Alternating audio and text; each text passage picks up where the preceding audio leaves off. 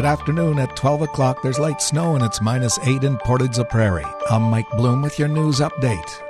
The judicial system is failing. That's the consensus of the RM of Portage Prairie. It comes on the heels of recent news about catch and release offenders being released the next day. Portage Office Supervising Senior Crown Attorney Larry Hodgson was invited to the council this week to answer questions about how the RM can make a change. One of the things we look at is like how can we deter people from even getting started in crime and often that involves other resources. We know that uh, substance abuse, whether it's alcohol, drugs, is a huge problem, mental health. There's uh, limited resources out there for uh, helping people before they get involved in crime.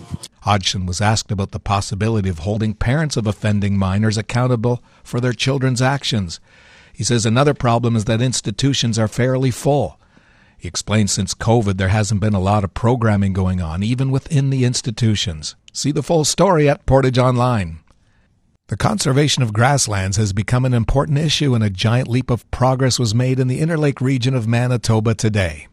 Nearly 2,700 hectares at Lake Ranch was purchased by the Nature Conservancy of Canada, who's looking to invest $25 million to maintain the landscape scale disturbances that are necessary to maintain grassland ecological integrity.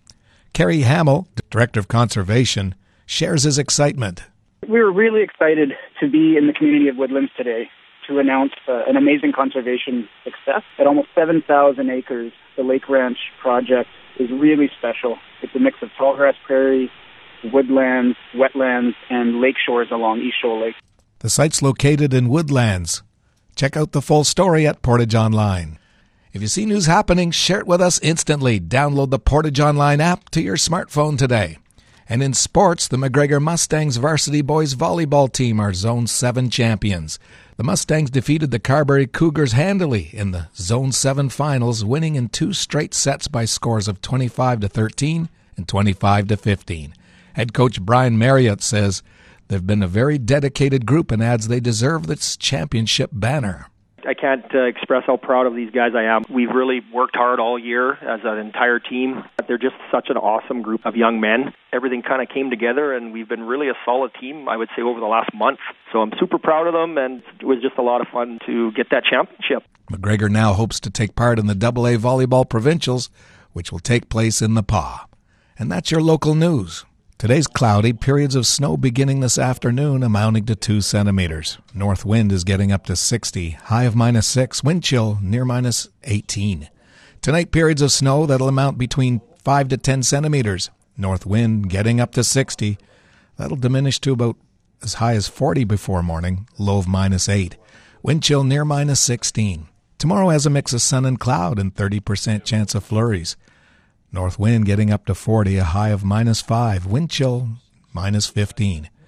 Tomorrow night, cloudy periods and a low of minus 14.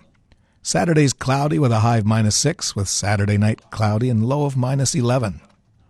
Around the region, Brandon has light snow and it's minus 8. Winnipeg's mostly cloudy and minus 7. Here in Portage, there's light snow. North wind is gusting up to 44. Humidity's 86%.